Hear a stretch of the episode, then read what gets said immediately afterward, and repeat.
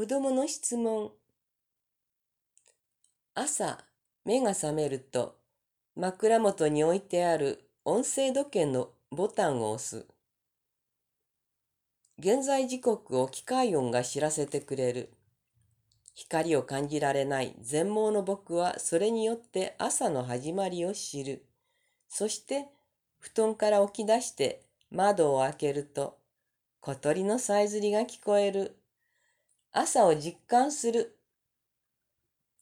季節によってはカーテンを開ける手の甲にあたるぬくもりで太陽の存在に気づくこともある。そんな朝はふと笑顔になったりする。15年という時間は僕をすっかり見えない世界に慣れさせてくれた。朝が来れば見えてた頃と同じように布団からごそごそ起き出していつもの生活が始まるのだ。見えないなりに暮らしていく人生がそこにあるのだ。ただ、僕はすっかり見えない世界に慣れたのに、社会はなかなか僕たちに慣れてくれない。そしてそれは僕たちの社会参加の大きな壁になっている。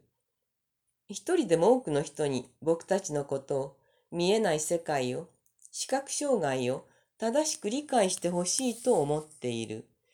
正しく知ってもらえればきっと変わる。例えば僕は毎年福祉授業などでたくさんの小学生に出会う。子供たちは素直に感じ、発言し、行動する。目が見えない僕をほとんど何もできないと思っている子もいるし、かわいそうという子もいるし、不自由や不便がそのまま不幸につながると思っている子もいる。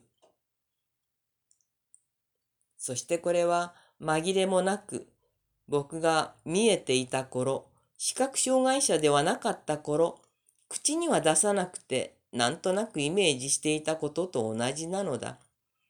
子供たちとの出会いの中で正しく知ること、知ってもらうことの大切さを痛感している。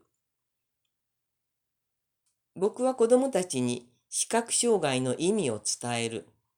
なぜなるのか、どんなことが困るのか、どんなにしてほしいのか、体験を交えながら伝える。話を聞いてくれている子供たちはどんどん変化していく。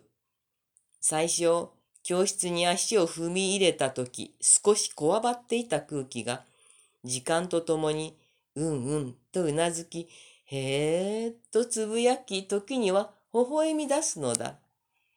そして、思いもかけない質問が飛び出したりする。どうやって食事をするのですか？お風呂はどうやって入るの？などの日常への疑問から始まって、点字ブロックの丸いのと長細いのは意味があるんですか？点字は難しいですか？などの専門的なこと、そして見えなくなってよかったことはありますか？神様が5分間だけ見せてくださるとしたら何を見たいですか？授業が終わって休み時間になると子供たちは近寄ってきて手伝いをしてくれる。